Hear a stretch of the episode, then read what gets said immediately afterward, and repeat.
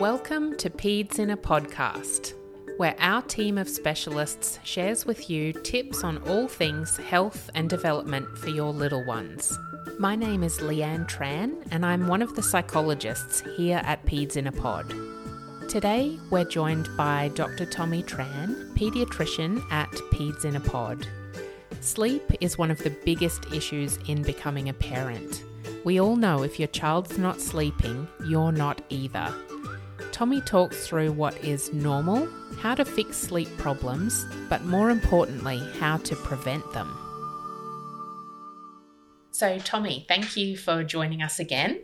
Thanks for having me on. You're welcome. Uh, last time we talked about the role of a pediatrician, um, which is really helpful. And you mentioned in the beginning some um, medical components, I guess, and sleep might be one of them. I think sleep is a really big issue for children and families.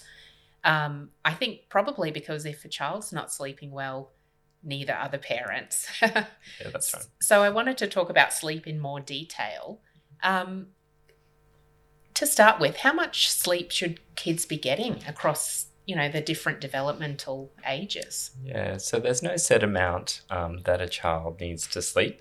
Um, it can be variable for various different children. Um, the the thing i usually tell parents is that um, the child gets adequate sleep when they can wake up quite easily in the morning without feeling tired.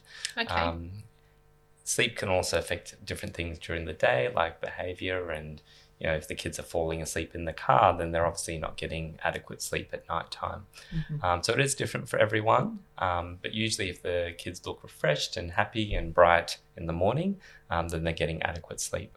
Okay, that's a good um, guideline. What are some of the impacts of not getting enough sleep?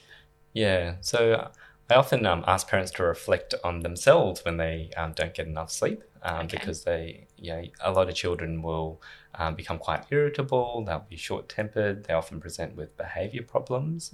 Um, for the school age kids in particular, they'll often feel tired at school and they can um, have a short attention span. They might fall asleep at school um, and not be able to complete their schoolwork. Um, and in a lot of um, children, it, it can present very much like they have, say, some inattentive symptoms, um, which we see a lot of uh, as well. And sometimes when you just manage their sleep, um, their schoolwork improves. Right. Okay.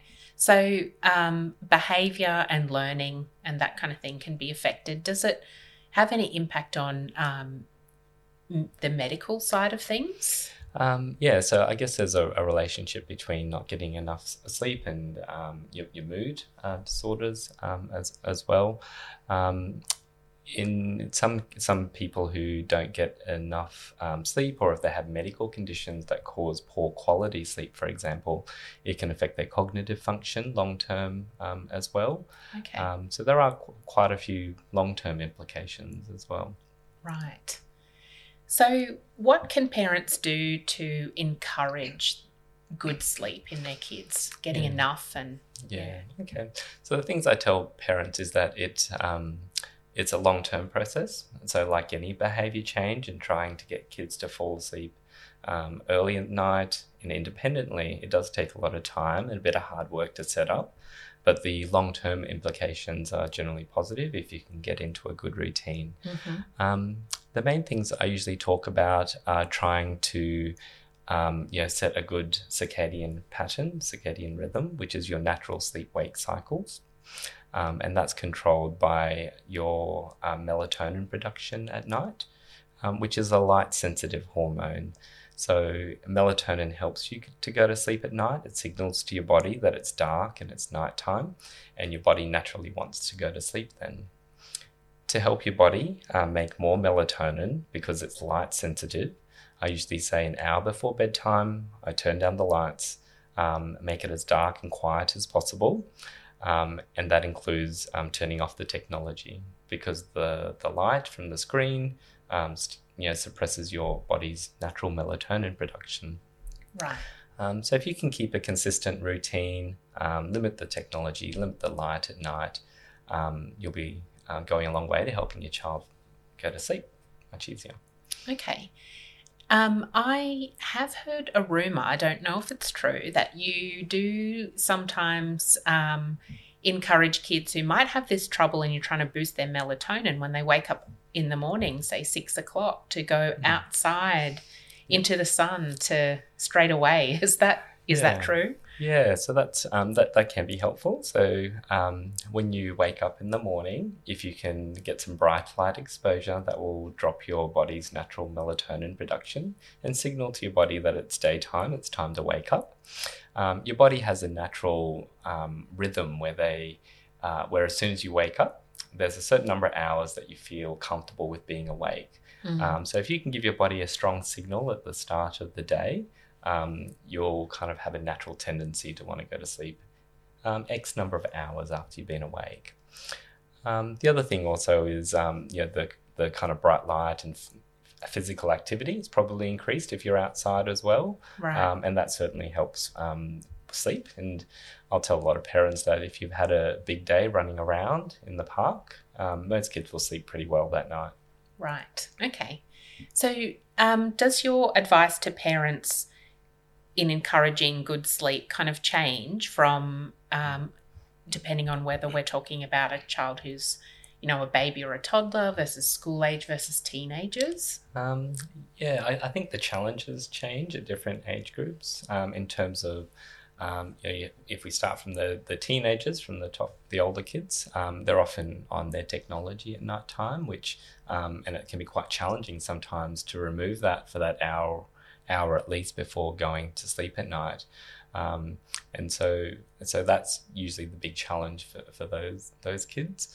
Um, for the for the babies, you know, babies don't have a very strong set circadian rhythm often, um, and so it's harder for them to naturally go go to sleep at the start of the night. Um, and they have a tendency to wake up a little bit more um, as Mm. well because their sleep cycles are a lot shorter Right. um, as well. So there are some slight differences depending on on age groups. Yeah. And does that kind of then lead into those um, toddler years where sometimes kids are waking up a lot through the night and Yeah, that's Yeah. right. That's right. So their their sleep isn't as consolidated because they haven't developed a pattern over over many years, um, and often their their sleep cycles or their REM cycles are, are still a bit shorter than in adults and older kids. Okay. So say that what you have been say that you've kind of stuffed things up or things aren't going well for the sleep. What kind of things um, do you recommend for parents to try to rectify this situation? Yeah, so we talk a lot about sleep hygiene in kids, um, and the sleep hygiene. I when I talk about it, starts from when they finish school. So I usually like the kids to get out and run around and be active and physical. Okay. Um, if they're going to want to use any screen time, or you you um, want to give them some screen time, I'd get that early done early, Mhm. um, and then say remove the technology at least an hour, sometimes two hours before um, they go to sleep. Um, I like to talk about kind of the bedroom situation, so that the bedroom should be just for sleeping. So there'll be no screens in the bedroom. I minimize toys and distractions and noises. right. Um, I'll often suggest getting a dimmer light as well, so we can turn down the light nice and dark. Mhm. Um, for some, particularly some of the kids who feel like they still need a, a night light as well. Um, and then I make sure that we do the same thing every single night as well. I then also tell parents that look, you, you're probably going to need to stick to this for weeks or months. You're not going to get a change overnight. right. Um, but I guess I'm thinking long term um, in terms of developing a good sleep um, hygiene schedule. Sure. So you mentioned doing the same thing every night. Does that kind of extend to the same bedtime as well? Yeah, so I think a consistent bedtime is, is very important, um, and I try very hard not to not to change that if possible. Um, it can be a lot lot harder for older kids who are doing sport and activities after after school into the evening as they get a bit older. Um, but yeah, certainly a, a set bedtime, a set dinner time um, Mhm. as well, and routine around you know showers and brushing teeth and things, um, all consistent as well. Okay. So, um, what is there a role that medication plays in this? So you mentioned melatonin. Um, yeah. Yeah, so um, there is a role for medication um, if you don't respond to the sleep hygiene strategies for at least a few weeks or months. Um, and there is good evidence for melatonin use, in, particularly in kids with autism, but it probably does extend um, to other neurodevelopmental conditions as well. Um, and so, melatonin, I guess it's important to understand that it's, it's it is a natural hormone that your body produces, um, but it only helps kids um, uh, fall asleep at the start of the night. It doesn't help kids um, stay asleep. Um, and I use it to kind of augment that kind of transition in terms of building a good sleep hygiene um, schedule. Um, so I use it to kind of sometimes make that process a little bit easier mm-hmm. Um, as well. Um, the, the other thing I'd just say is, um, yeah, so there is a role for medication, but the other thing I just wanted to mention was that there is an important role to make sure there's no medical issues causing sleep difficulties as well. So right. things like sleep apneas for okay. the kids who are snoring. Um, sometimes restless sleep can be due to low iron, for example. So we'll kind of st- screen for those conditions as well. Okay. That kind of leads me into my next que- question, which was about some complications to sleep. Um, so I'm thinking things like um, common ones for toddler years or something is uh, bedwetting or then uh, nightmares as well. Yeah. Okay. Yeah. So um, bedwetting is, is quite common in kids. Um, and we'd probably consider it normal up to around seven years of age. Um, about 10% of kids will still have bedwetting at the age of seven. Um, obviously, um, if it's primary, that is, they've never been dry, then that would be quite reassuring, and we probably wouldn't need to investigate that too um, mm-hmm. too hard. If it comes on after a period of being of being dry, we'd want to exclude any kind of medical problems like urinary tract infections um, or, or, constipation, um, for example. Okay. Um, so, and then bedwetting has, um, you know, we manage it um, depending on um, how big of a problem it causes the child. Sure. A lot of kids, it doesn't really bother them too much, mm-hmm. um, so we wouldn't really need to do too much. Some other kids, we might use an alarm system or we might look at some medication, for example. In terms of the um, the nightmares, um, they all belong to a group called parasomnias. So um, that they're nightmares, they're night night terrors, confusional arousals, for example.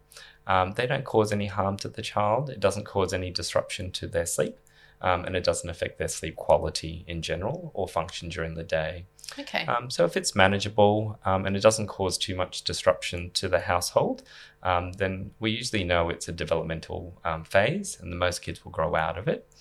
so I generally leave them alone. Okay. if it does cause some problems, we can uh, you know, do some scheduled wakings or or something like that um, to kind of reduce the frequency. Okay, so um, I think that gives a good overview of sleep and how it's going when when it's going well and other times when it's not. Do you have one piece of advice you would give parents, or you know, one thing that you think would make a big difference when they're considering their child's sleep? Um, I think the the the main thing I think is to stick to your rules um, in terms of sleep hygiene. Um, so it can be very easy to to change or to give in. Um, we know that kind of behavior escalates after you make a change, um, but I think you need to kind of stick to your guns um, because sleep is really important for the kids' daytime functioning. Um, and I think just trying to stick really hard to your the rules that you kind of set um, for you know a couple of weeks or a month um, will probably make the biggest difference for the kids' sleep. Okay, that's great. Thanks so much for your time. Thank you.